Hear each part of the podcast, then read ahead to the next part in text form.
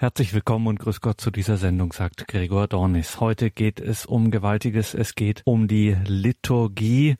Wir hören in dieser Sendung Pater Joachim Richter. Pater Joachim Richter ist Legionär Christi, das ist eine Ordensgemeinschaft und die veranstaltet immer wieder Einkehr- und Fortbildungstage in ihrem Noviziat in Neuötting-Alzgern, ein offenes Haus für alle Interessierten. Und dort gibt es immer wieder zu grundlegenden Fragen des christlichen Glaubens und des christlichen Lebens Einkehr- und Fortbildungstage. Und einer dieser Fortbildungstage beschäftigte sich mit der Liturgie und dem eigenen, dem mündlichen, dem persönlichen Gebet.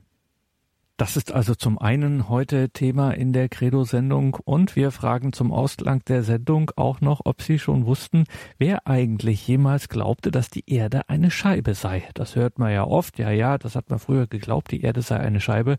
Wer hat denn das eigentlich jemals geglaubt?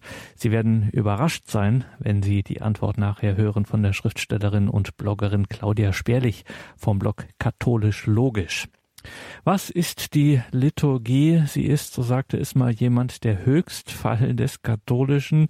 Das ist sicherlich keine Übertreibung. Die Liturgie, sie ist der Höhepunkt des christlichen Lebens und auch ein alter theologischer Merksatz, ein theologisches Prinzip. Das kann man nicht oft genug wiederholen. Das muss man sich wirklich merken. Das Gesetz des Betens ist das Gesetz des Glaubens. Man könnte es so übersetzen mit Zeig mir dein Gebet und ich sag dir, was du glaubst.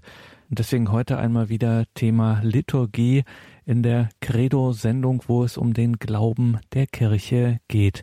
Wir hören Pater Joachim Richter von den Legionären Christi zum Thema Liturgie und mündliches, Liturgie und persönliches Gebet. Pater Joachim Richter. Im Namen des Vaters und des Sohnes und des Heiligen Geistes. Komm, Heiliger Geist, erfülle die Herzen deiner Gläubigen und erfülle in ihnen das Feuer deiner Liebe. Sende aus deinen Geist und alles wird neu geschaffen und du wirst das Angesicht der Erde erneuern. Lasset uns beten. Vater, du hast die Herzen deiner Gläubigen durch die Leuchtung des Heiligen Geistes gelehrt. Gib, dass wir in diesem Geist erkennen, was recht ist und alle Zeit seinen Trost und seine Hilfe erfahren. Darum bitten wir durch Christus, unseren Herrn. Gegrüßet seist du, Maria, voll der Gnade, der Herr ist mit dir. Du bist gebenedeit unter den Frauen, und gebenedeit ist die Frucht deines Leibes, Jesus. Heilige Maria, Mutter Gottes, bitte für uns Sünder, jetzt und in der Stunde unseres Todes. Amen. Ehre sei dem Vater und dem Sohn und dem Heiligen Geist, im Anfang, so auch jetzt und alle Zeit und in Ewigkeit. Amen. Erschließe uns, Herr, den Reichtum deiner Gnaden, an denen du uns durch die Liturgie Anteil geben möchtest. Ich möchte fortfahren mit einem Gebet, das der heilige Papst Johannes Paul II. in Paris gebetet hat, 1980 in der Basilika Sacré-Cœur. Jesus, du willst dich uns nicht nur in der heiligen Eucharistie schenken, sondern du willst auch in uns im Tabernakel unseres Herzens wohnen. Du erwartest alle, die du liebst, um diesen Austausch von Herz zu Herz geschehen zu lassen. Wie sagte der gute Papst Johannes der 23.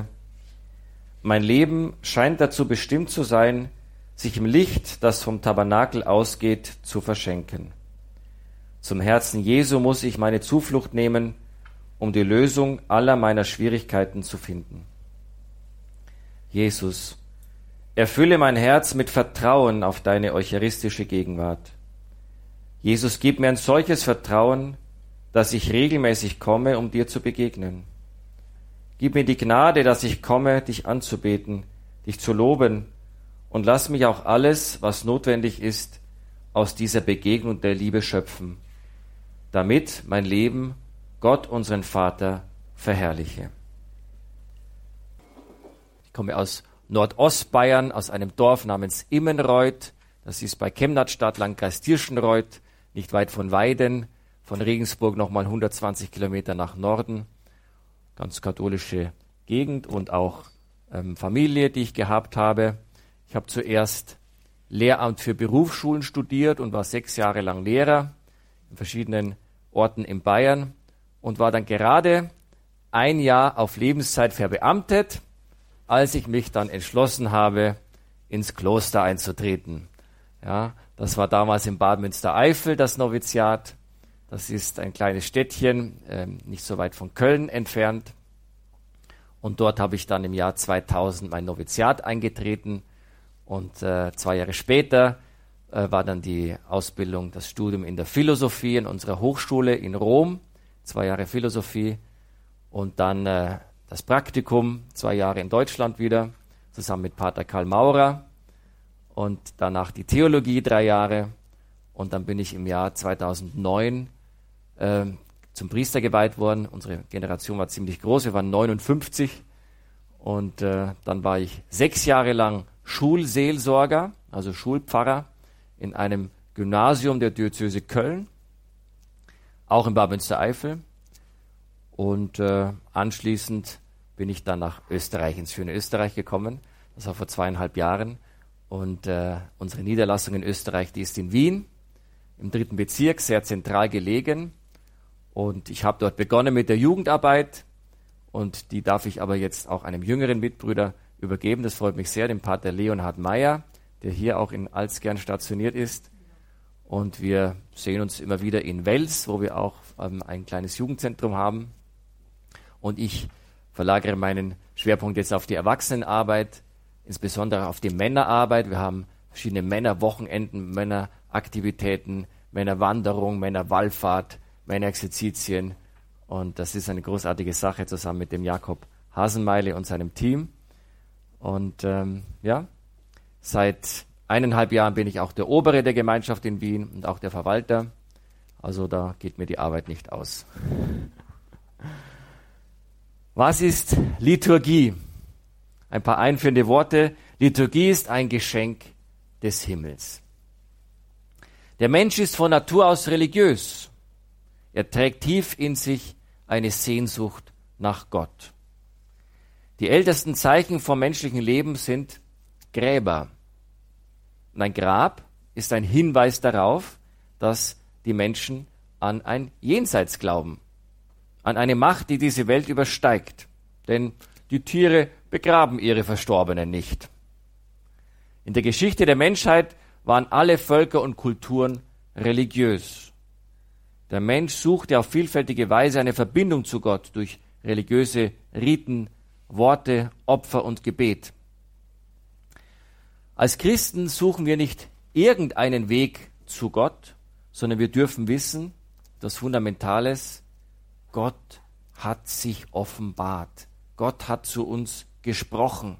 Er hat zu uns gesprochen durch die Patriarchen, durch die Propheten und am allermeisten durch seinen eigenen Sohn, der unsere menschliche Natur angenommen hat.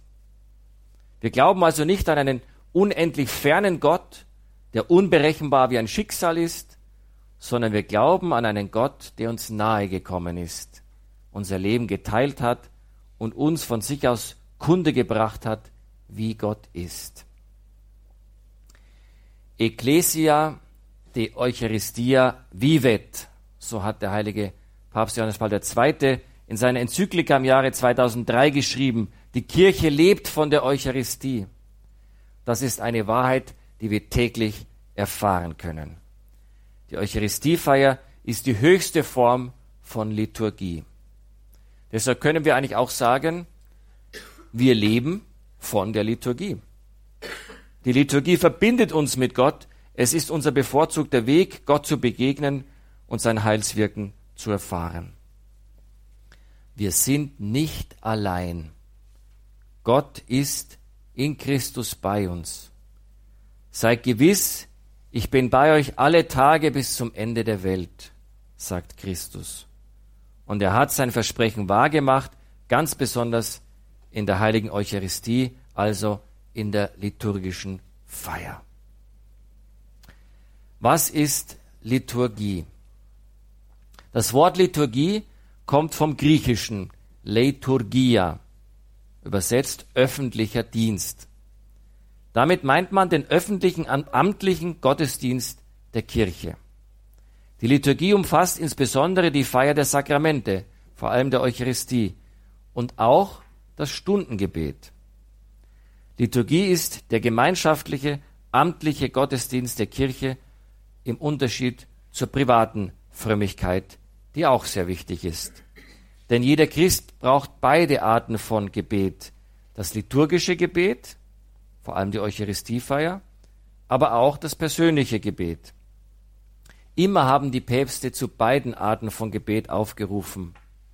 Denn wer kein persönliches Gebetsleben pflegt, der hat wahrscheinlich keine persönliche Beziehung zu Gott. Und dem bedeuten wahrscheinlich auch die liturgischen Gebete nicht so viel. Umgekehrt, wer kein liturgisches Gebet mitmacht oder nicht wertschätzt, wie soll der mit dem mystischen Leib der Kirche verbunden sein? Christus spricht, wirkt und heiligt uns vor allem in den Sakramenten. Ich werde einige Zitate Ihnen sagen aus der Liturgiekonstitution des Zweiten Vatikanischen Konzils, Sacrosanctum Concilium. Ein erstes Zitat.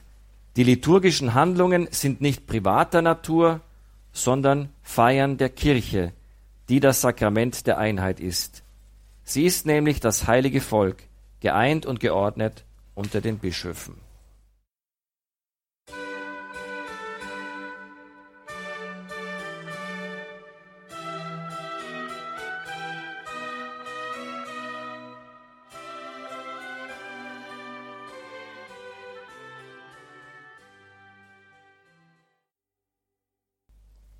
Jetzt wissen wir schon ein bisschen mehr, was Liturgie ist. Aber ich möchte weitergehen und fragen, was ist das Wesen der Liturgie? Was ist Liturgie von ihrem innersten Kern her? Und da möchte ich vier Punkte betrachten. Erstens, in der Liturgie handelt Gott. Das ist ganz entscheidend eigentlich, das ist das Fundament. Dann zweitens, in der Liturgie bricht die Ewigkeit herein in unser Hier und Jetzt. Drittens, in der Liturgie geben wir als Kirche unserem Gott die Antwort, die ihm zusteht, nämlich die Anbetung. Liturgie ist Anbetung. Und viertens, wir brauchen Liturgie für eine gute Rechtsordnung. Interessanter Zusammenhang, den werden wir gleich noch sehen. Gehen wir zum ersten Punkt in der Liturgie handelt Gott. Ausgangspunkt ist die Frage, von deren Beantwortung alles abhängt. Wer ist Jesus Christus? Im Glauben wissen und bekennen wir, Jesus ist der Sohn Gottes. Er ist eine Person in zwei Naturen. Einerseits ist er zugleich der ewige Sohn des Vaters, Gott vom Gott, Licht vom Licht, wahrer Gott vom wahren Gott. Also Jesus ist Gott, er hat eine göttliche Natur. Andererseits wissen und bekennen wir auch, dass diese zweite Person der göttlichen Dreifaltigkeit die menschliche Natur angenommen hat. Er ist wahrer Mensch geworden mit Leib und Seele, so wie wir. Jesus ist also eine Person in zwei verschiedenen Naturen. Er ist voll und ganz Gott und zugleich voll und ganz Mensch. Er ist nicht halbgöttlich und halbmenschlich. Er ist nicht ein Mensch mit besonderen göttlichen Gnaden, wie manche Sekten behaupten, unter anderem die Zeugen Jehovas, sondern Jesus ist Gott dem Vater gleich. Gleich in allem, gleich an Allmacht, gleich an Wissen, gleich an Gegenwart, gleich an Herrlichkeit. Aber er ist auch uns Menschen in allem gleich mit einer Ausnahme. Genau. Er hat nie gesündigt. Jetzt kommt etwas ganz Entscheidendes. Gerade weil Gottes Sohn unsere menschliche Natur angenommen hat, konnte er uns erlösen.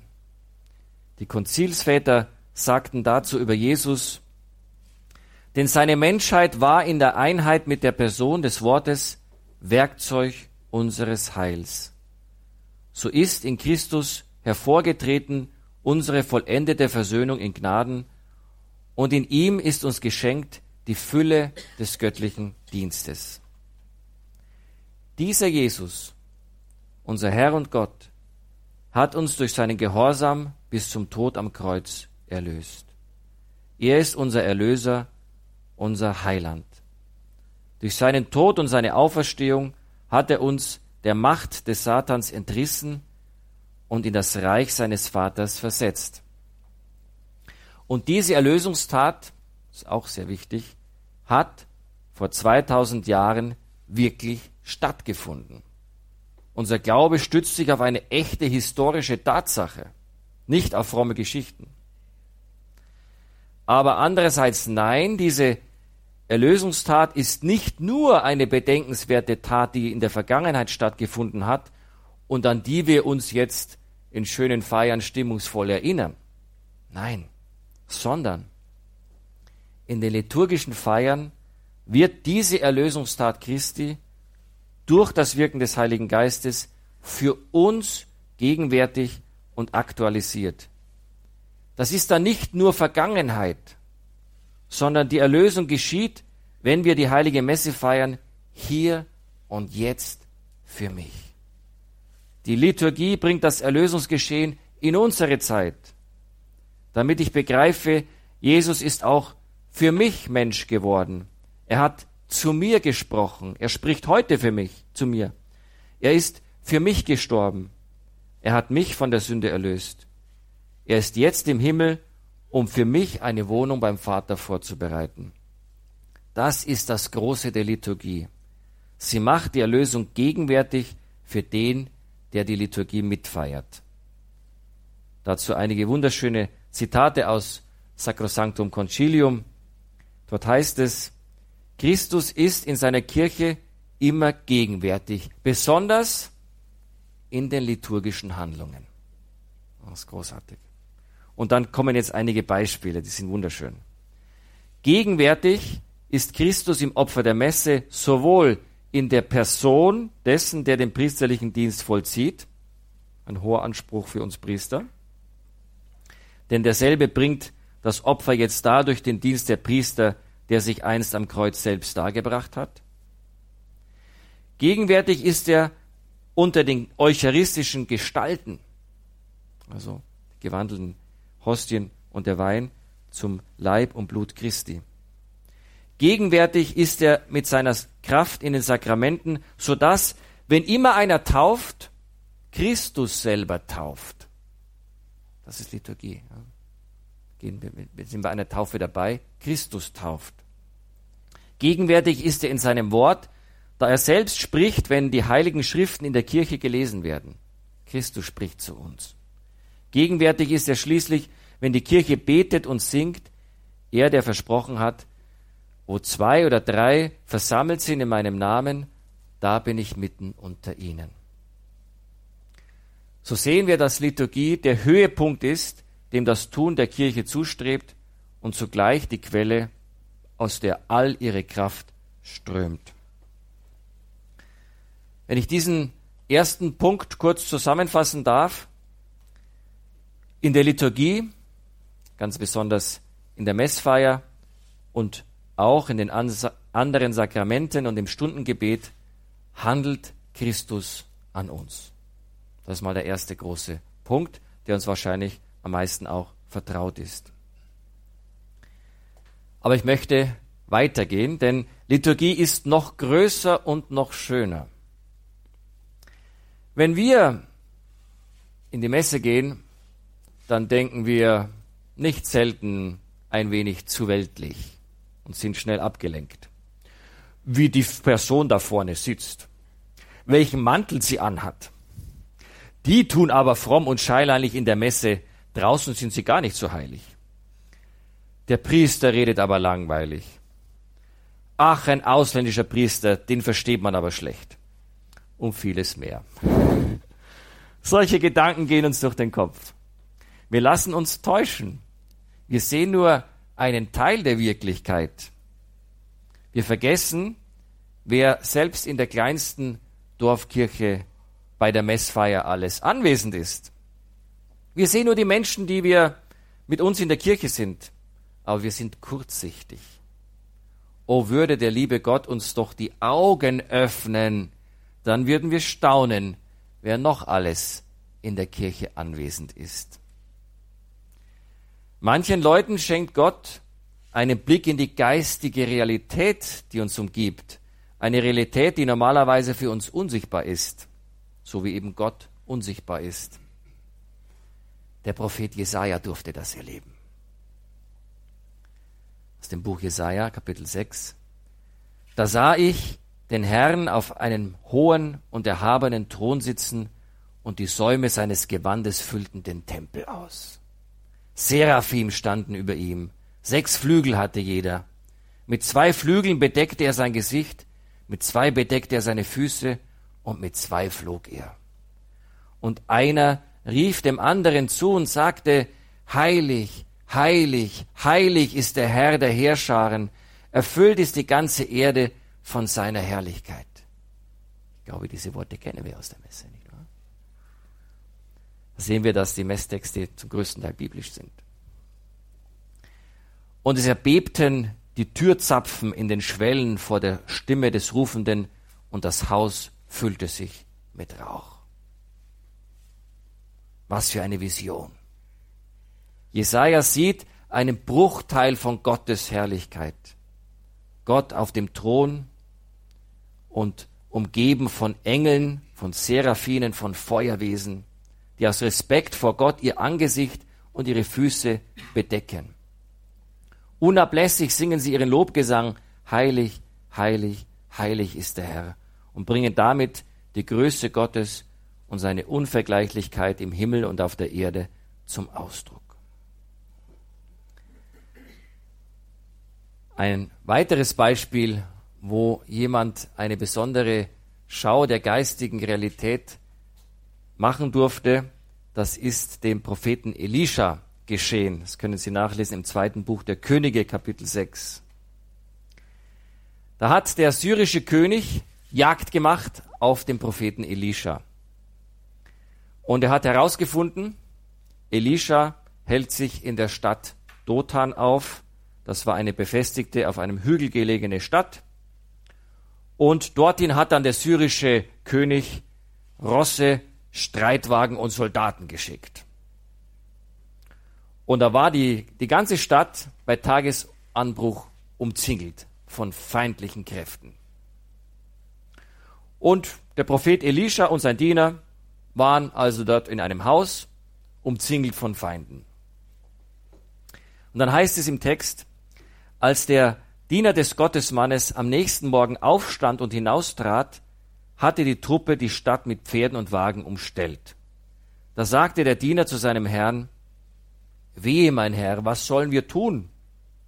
Doch dieser sagte, Fürchte dich nicht, bei uns sind mehr als bei ihnen. Das klingt ziemlich verrückt.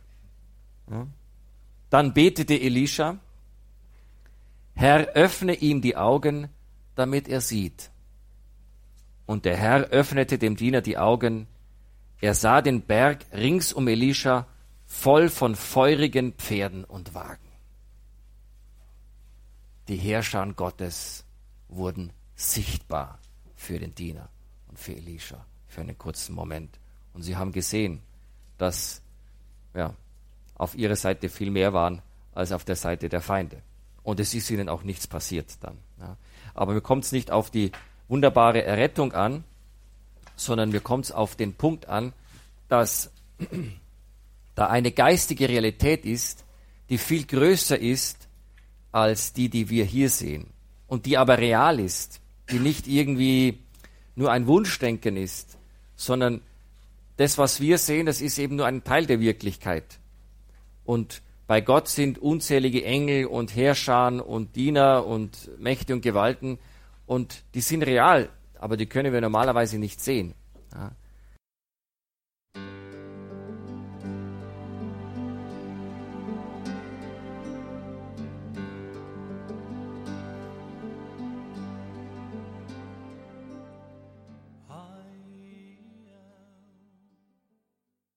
möchte noch ein drittes Beispiel Ihnen sagen, ist auch herrlich, äh, wahrscheinlich ziemlich bekannt, aus der Offenbarung des Johannes.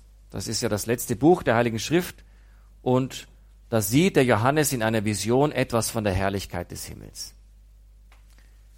Danach sah ich und siehe, eine Tür war geöffnet im Himmel. Sogleich wurde ich vom Geist ergriffen und siehe, ein Thron stand im Himmel. Auf dem Thron saß einer, der wie ein Jaspis und ein Karneol aussah. Und rings um den Thron standen 24 Throne, und auf den Thronen saßen 24 Älteste, in weiße Gewänder gekleidet und mit goldenen Kränzen auf dem Haupt. Von dem Thron gingen Blitze, Stimmen und Donner aus, und sieben lodernde Fackeln brannten vor dem Thron. Das sind die sieben Geister Gottes. Und in der Mitte des Thrones und rings um den Thron waren vier Lebewesen voller Augen, vorn und hinten. Und jedes der vier Lebewesen hatte sechs Flügel, außen und innen voller Augen. Sie ruhen nicht bei Tag und bei Nacht und rufen, Heilig, heilig, heilig ist der Herr, der Gott, der Herrscher über die ganze Schöpfung. Er war und er ist und er kommt. Was wir gerade gehört haben, das ist kein Märchen, das ist keine Fantasy-Story, sondern das ist in begrenzte menschliche Worte gekleidet ein kleiner Eindruck von der Herrlichkeit des Himmels. Und zwar nicht irgendeine Schau des Himmels, sondern, das ist auch sehr wichtig, da kommen wir wieder zu unserem Thema zurück, das war eine Schau der himmlischen Liturgie. Im Himmel wird Gott unaufhörlich angebetet, das sollten wir nie vergessen. Ob wir hier auf der Erde in der Messe zerstreut sind oder aus Faulheit gar nicht zur Messe gehen oder wegen irgendwelcher Sorgen vielleicht nicht mehr beten können, im Himmel beten die Engel und Mächte Gott unaufhörlich an. Im Himmel findet ständig Liturgie statt. Und die Liturgie, die wir hier auf Erden feiern, sie verbindet uns mit dieser himmlischen Liturgie. Liturgie ist Anbetung Gottes. Die Offenbarung des Johannes gewährt uns einen Einblick in die ewige Anbetung, die die Engel Gott dem Herrn erweisen.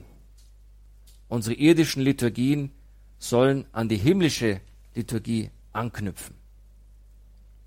Wenn wir also hier in unseren Gemeinden Eucharistie feiern, dann ist es eben nicht nur eine Feier, die von der Gemeinde vor Ort gestaltet wird. Das ist sie auch. Aber sie ist mehr als das. Wir müssen viel größer denken und die Augen des Glaubens öffnen. Mit unseren natürlichen Augen sehen wir nur einen Teil der Wirklichkeit. Wenn sich der Schleier lüften würde, dann würden wir staunen, wer da alles anwesend ist in unserer Messe, in unserem Dorf. In der irdischen Liturgie bekommen wir Anteil an der himmlischen Liturgie. Treffend schrieben die Konzilsväter, in der irdischen Liturgie nehmen wir vorauskostend an jener himmlischen Liturgie teil, die in der heiligen Stadt Jerusalem gefeiert wird, zu der wir pilgernd unterwegs sind, wo Christus sitzt zur Rechten Gottes, der Diener des Heiligtums und des wahren Zeltes. In der irdischen Liturgie singen wir dem Herrn mit der ganzen Schar des himmlischen Heeres den Lobgesang der Herrlichkeit. In ihr verehren wir das Gedächtnis der Heiligen und erhoffen Anteil und Gemeinschaft mit ihnen. In ihr erwarten wir den Erlöser, unseren Herrn Jesus Christus, bis er erscheint als unser Leben und wir mit ihm erscheinen in Herrlichkeit. Ist das nicht groß? Ist das nicht gewaltig? Ja. Ich glaube, dass es sehr wichtig ist, dass wir uns an diese ja, geistige, größere Realität der Liturgie immer wieder erinnern, damit wir nicht äh, zu klein denken, wenn wir hier, wo wir halt eben leben, in die Messe gehen und irgendetwas uns nicht gefällt oder wir zerstreut sind oder ähm, wir zu irdisch einfach denken, was ganz normal ist. Ja, das ist, wir sind ja nur Menschen, wir äh, sind schwach. Aber es ist so schön, wenn wir denken, dass die, dass die Messe so eine große himmlische Dimension hat. Ja, dass wir teilhaben an dieser ewigen Anbetung Gottes, die im Himmel geschieht. Wer das Thema vertiefen möchte, der möge bitte ein Buch von Scott Hahn lesen, dem Titel Das Mahl des Lammes. Das Mahl des Lammes, das ist spannend wie ein Krimi geschrieben und seine wichtigste Schlussfolgerung ist einfach zur Deutung des Buches der äh, Offenbarung des Johannes, das letzte Buch der Bibel. Der Schlüssel ist die Liturgie. Er sagt, das Buch beschreibt einfach die ewige Liturgie des Himmels. Und daran haben wir Anteil in jeder Messe, die wir feiern. Also es ist großartig.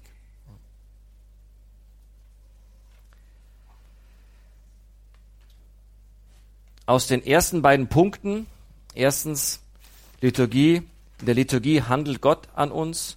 Zweitens, Liturgie ist Kontakt mit dem Himmel. Ergibt sich jetzt ein dritter Punkt. Wenn in der Liturgie Gott gegenwärtig wird, wenn Gott an uns handelt, dann stellt sich die Frage nach einer Antwort. Wie antworten wir als Menschen auf das Wirken Gottes? Welche Antwort gebührt Gott? Unsere Antwort ist die Liturgie. Liturgie ist, ist daher vor allem Anbetung der göttlichen Majestät. Wir erkennen Gott als unseren Schöpfer an, als unseren Erlöser, als unseren Ursprung und als unser Ziel.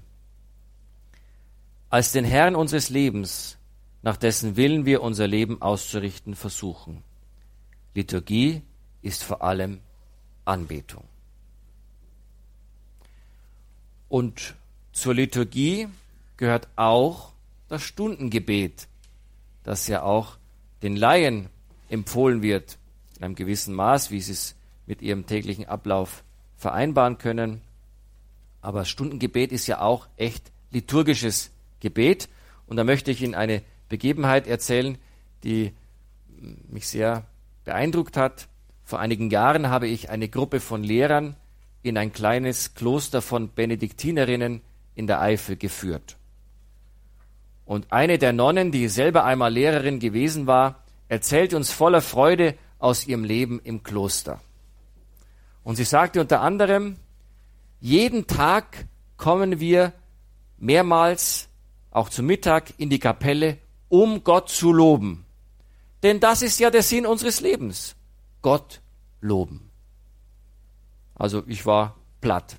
Ja, wie einfach und schön sie das sagt und mit welcher Freude, ja. Der Sinn unseres Lebens ist Gott zu loben und deswegen kommen wir hier gemeinsam in die Kapelle und beten das Stundengebet.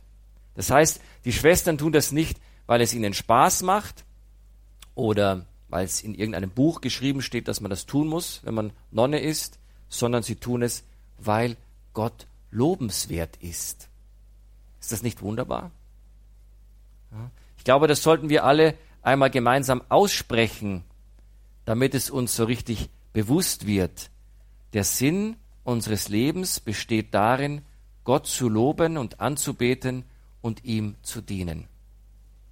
Vielleicht sagen wir das jetzt mal gemeinsam zusammen. Der Sinn unseres Lebens besteht darin, Gott zu loben und anzubeten und ihm zu dienen. Übrigens hat auch ein ganz großer Heiliger, ja, der heilige Ignatius von Loyola, das ja auch in seinem ganz berühmten Prinzip und Fundament formuliert, ein klein wenig anders, aber letztendlich ist es die, die, die gleiche Bedeutung. Da sagt er, der Mensch ist geschaffen dazu hin, Gott zu loben, ihm zu dienen und so seine Seele zu retten. Ja, also ein wenig andere Sprache, aber letztendlich genau das Gleiche. Also der Sinn unseres Lebens besteht unter anderem darin, Gott anzubeten. Was ist dann Anbetung? Das ist jetzt die nächste Frage, die wir klären müssen. So hat auch Benedikt XVI. einmal bei einem Angelusgebet gefragt. Was heißt das eigentlich anbeten? Handelt es sich etwa um eine Einstellung vergangener Zeiten, die für den heutigen Menschen sinnlos wäre? Nein. Ein weithin bekanntes Gebet, das viele morgens und abends beten, beginnt eben mit diesen Worten. Ich bete dich an, mein Gott, ich liebe dich von ganzem Herzen. Beim Aufgang der Sonne und bei ihrem Untergang erneuert der Gläubige jeden Tag seine Anbetung, also seine Anerkennung der Gegenwart Gottes, der Schöpfer und Herr des Universums ist. Es handelt sich um eine Anerkennung voller Dankbarkeit, die aus der Tiefe des Herzens kommt und das ganze Wesen ergreift, denn der Mensch kann sich selbst nur dann voll verwirklichen, wenn er Gott anbetet und ihn über alles liebt. Soweit Benedikt XVI. Großartig formuliert. Ja. Also der Sinn unseres Lebens, den können wir nur erreichen und, und ausleben, wenn wir Gott anbeten und ihn über alles lieben. Ein ergänzender Aspekt dazu, anbeten heißt auch Gott den ersten Platz im Leben geben. Das hat Benedikt XVI. auch bei einem anderen Angelusgebet gesagt. Nicht nur die jungen Menschen, sondern auch die Gemeinden und die Hirten selbst müssen sich eine für die Evangelisierung wesentliche Tatsache immer mehr bewusst machen. Wo Gott nicht den ersten Platz einnimmt, wo er nicht als das höchste Gut anerkannt und angebetet wird, wird die Menschenwürde aufs Spiel gesetzt. Daher ist es dringend geboten, den heutigen Menschen dazu zu führen, das wahre Antlitz Gottes, der sich uns in Jesus Christus offenbart hat, zu entdecken. So wird auch die Menschheit unserer Zeit sich wie die Sterndeuter vor ihm niederwerfen und ihn anbeten können. Also Anbetung hat eine ganz große Bedeutung. Sie ist eine, ein Fundament für die mh, hm, Gewährleistung der Menschenwürde. Und noch ein herrliches Zitat vom Benedikt XVI., wo er ja die innere Motivation der Anbetung uns aufschlüsselt. In einer Ansprache sagte er, es ist hilfreich, in diesem Zusammenhang die verschiedenen Bedeutungen in Erinnerung zu rufen, die das Substantiv Anbetung in der griechischen und in der lateinischen Sprache hat. Das griechische Wort proskynesis bezeichnet den Gestus der Unterwerfung, die Anerkennung Gottes als unseren Maßstab, dem wir bereitwillig folgen. Das lateinische Wort adoratio bezeichnet hingegen den körperlichen Kontakt, den Kuss, die Umarmung, welche die Liebe in sich einschließt. Denn, das sage ich noch dazu, das Wort im Wort Adoratio kommt das Wort Oratio vor. Das heißt einerseits Rede, aber es kommt auch von dem Wort Os. Os heißt Mund. Also von Mund zu Mund. Ja, Kuss von Herz zu Herz. Das ist Adoratio. Und so bedeutet Anbetung Vereinigung. Eine solche Vereinigung mit Gott, wie wir sie wie, uns, wie sie uns geschenkt wird in der Eucharistie, sie kann nur in der Anbetung stattfinden. Die Eucharistie zu empfangen bedeutet, den anzubeten, den wir empfangen. Genau so und nur so werden wir eins mit ihm. So auch nochmal Benedikt der 16.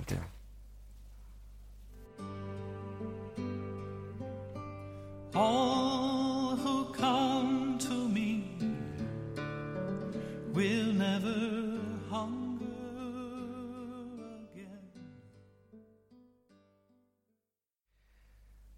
Ihrem Wesen nach ist somit Anbetung Liebe in ihrer höchsten Form. Und wenn wir zur Kommunion gehen, dann ist es eben sehr wichtig, sich zu besinnen und sich zu sammeln, denn zur Kommunion gehört die Anbetung. Nur im Klima der Anbetung, sagte Benedikt XVI., kann die eucharistische Feier ihre Größe und Kraft entfalten. Wir brauchen ein Klima der Anbetung bei der Messe. Wenn ich diesen ersten Teil des heutigen Tages kurz zusammenfassen darf, was ist Liturgie? Wir haben gesprochen über drei Punkte. Erstens, Liturgie ist das Wirken Gottes an uns. Jesus spricht zu uns in den Lesungen und in der Predigt. Jesus tauft. Jesus wird gegenwärtig in der Wandlung und in der Kommunion. Jesus segnet. Dann zweitens, Liturgie ist Kontakt mit dem Himmel. Die irdische Liturgie, die wir feiern, verbindet uns mit der himmlischen Liturgie. Und drittens, Liturgie ist Anbetung Gottes. Wir beten Gott an in der Liturgie. Liturgie ist die Antwort an Gott, die ihm zusteht. Ich möchte einen vierten Punkt anschließen, der nicht so lange ist, aber der uns etwas von der Größe der Liturgie auch in einem anderen Gesichtspunkt her zeigt, ähm, nämlich den Zusammenhang zwischen Liturgie und Recht. Das ist ein für mich sehr erstaunlicher Gedanke, den ich in dem Buch Der Geist der Liturgie vom damaligen Karl, ähm, Kardinal Ratzinger gefunden habe. Ich möchte ausgehen von unserem täglichen Leben. Ich glaube, dass unser tägliches Leben oft ein wenig so in Schubladen aufgeteilt ist. Das hilft uns natürlich auch zur Orientierung. Ja. Am Sonntag gehen wir zur Messe und dann anschließend dann nehmen wir ein besonderes Mittagessen ein, vielleicht auch ein Sonntagsbier. Während der Woche gehen wir zur Schule oder zur Arbeit, ja, brauchen auch Geld für unseren Lebensunterhalt. Am Abend kommen wir dann zurück. Vielleicht gehen wir in einen Verein zum Kegeln oder zum Fußballspielen. Vielleicht beten wir auch am Abend in der Familie. Natürlich sehr empfehlenswert. Und dann schauen wir vielleicht noch ein wenig Fernsehen. So haben wir unsere Schubladen, was wir so machen. Alle vier Jahre gehen wir zur Wahl. Wir beten um christliche Politiker. Ja, wie dringend bräuchten wir noch mehr von ihnen? Aber ich glaube, dass wir oft den Zusammenhang zwischen unserer ganzen religiösen Praxis, unseren Gebeten, unseren Besuchen bei der Heiligen Messe und einer gesunden, gerechten Gesellschaft oft gar nicht sehen können. Und in seinem Buch Der Geist der Liturgie schrieb Kardinal Ratzinger eine, einige sehr interessante Seiten über die Beziehung zwischen der Religion, zwischen dem religiösen Kult und dem Recht. Er geht aus vom Volk Israel. Das Volk Israel ist aus Ägypten befreit worden, von Gott durch die Wüste geführt worden und am Berg Sinai passiert etwas ganz Entscheidendes. Gott schließt einen Bund mit dem Volk. Gott gibt dem Volk die zehn Gebote und noch weitere Gesetze für das Offenbarungszelt, für den religiösen Kult. Und nun werden wir hingewiesen auf einen interessanten Zusammenhang. Am Berg Sinai erhält das Volk erstens die zehn Gebote, aber eben auch Anweisungen für den Kult.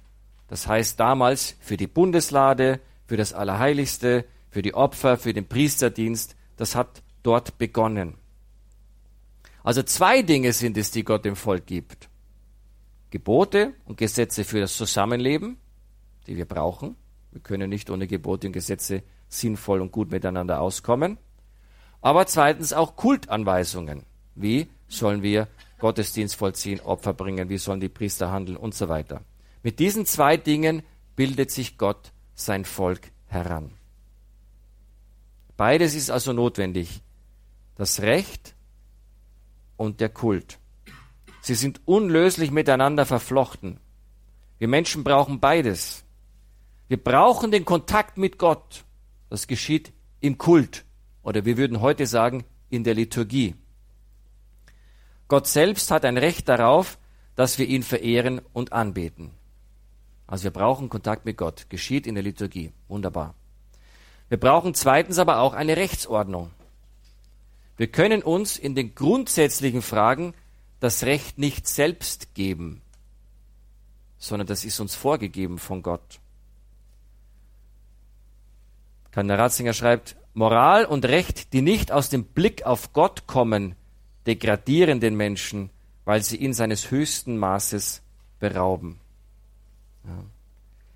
Und jetzt kommt etwas Entscheidendes. Wenn wir diesen Zusammenhang von Kult und Gesetz oder von Liturgie und Recht sehen, dann ahnen wir, dass da etwas ist, was über die reine liturgische Feier hinausgeht. Nur wenn die Beziehung zu Gott recht gelebt wird in der Liturgie, Also wenn wir gut die Liturgie mitfeiern. Nur dann können auch die übrigen Beziehungen der Menschen untereinander, Ehe, Familie, Gesellschaft zwischen den Völkern und auch der Umgang mit der Schöpfung im Lot sein. Ist das nicht großartig? Das ist wirklich stark. Das heißt, unsere aktive, gute Mitfeier der heiligen Messe hat den Einfluss auf Ehe, Familie, Gesellschaft, Umgang mit der Schöpfung, auf die ganze Welt. Das ist wirklich groß. Benedikt XVI. schrieb dazu, Anbetung, das heißt, die richtige Weise des Verhaltens zu Gott ist konstitutiv für das Recht, also grundlegend. Das ist was grundlegend Wichtiges. Anbetung ist konstitutiv für die rechte menschliche Existenz in der Welt. Sie ist es gerade dadurch, dass sie über das Leben im Alltag hinausreicht, indem sie uns an der Existenzweise des Himmels, der Welt Gottes beteiligt. Also, wenn sich jemand unbedeutend vorkommt, weil er zur Messe geht oder wenn er zur Messe geht oder unbedeutend, wenn er mal eine Stunde Anbetung irgendwo übernimmt, dann soll er daran äh, denken, ja, dass diese Stunde Anbetung oder diese Teilnahme an der Messe was Wesentliches ist, damit hier überhaupt noch eine gute gesellschaftliche Ordnung aufrechterhalten wird. Das ist was ziemlich Großes. Ja, also ich finde das großartig, wie äh, Benedikt XVI. das so uns nahegebracht hat, diesen Zusammenhang ja, zwischen Liturgie und Recht. Und ich glaube, dass wir überall beobachten können, dass gerade weil eben so viel die Liturgie, die Anbetung abgenommen hat, also zumindest zahlenmäßig in der Kirche, nicht wahr, dass eben auch das Recht überall gebeugt wird und sich nach menschlichen Gutdünken eben zurechtgebastelt wird. Und ja, dann bricht eben alles zusammen. Oder denken wir an die Ehen, an die Scheidungen, an den Zerbruch der Familien und so vieler Familien. Äh, das kommt ja nicht von ungefähr. Ja, wo Gott aus dem Blick äh, verloren gerät, ja, aus dem Blick, da, ähm, da haben wir, da verlieren wir den, den wahren Maßstab. Da machen wir uns dann selbst so eigene Maßstäbe und ja, die sind mehr oder minder, aber wer sich vor Gott nicht beugen kann, wer Gott nicht anbetet, der ähm, zimmert sich eben sein Leben selbst zurecht und ähm, ja, man kann keine wirklich gute Lebensordnung ähm, eigenständig aufbauen. Ja. Und deswegen brauchen wir wirklich die Liturgie, brauchen das Gebet, brauchen die Anbetung dringend für uns selbst, für unsere Familien, für, uns, für unsere Gesellschaft, ähm, damit wirklich dort überall das Wohl sich ereignen kann. Sagt Pater Joachim Richter von den Legionären Christi, dieser Ordensgemeinschaft, die in Deutschland im oberbayerischen Neuötting-Alzgern ein Noviziat haben, ein offenes Haus mit vielen Veranstaltungen für alle Interessierten. Das war ein Mitschnitt von einem Fortbildungstag, wo es um die Liturgie ging. Davon gibt es auch noch einen weiteren Teil, den hören wir heute in vier Wochen. Und natürlich können Sie den auch auf einer CD bestellen, ganz klassisch, auch mehrere CDs, wenn Sie es weitergeben möchten, beispielsweise, wenn Sie denken, das wäre für jemanden in Ihrem Umfeld etwas, für sowas ist unser CD-Dienst natürlich auch ganz ideal, dass man sowas auch weiter verschenken kann.